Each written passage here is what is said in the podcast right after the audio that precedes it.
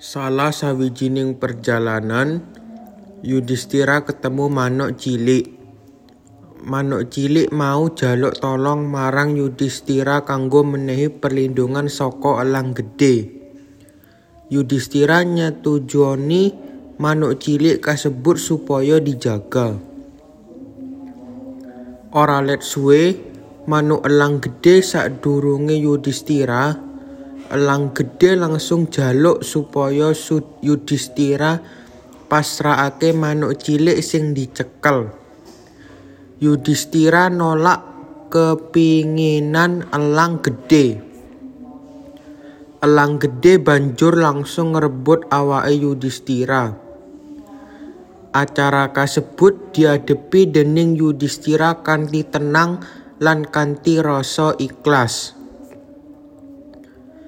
Yen loro mata bakal dicucuk ana mujijat kadadean.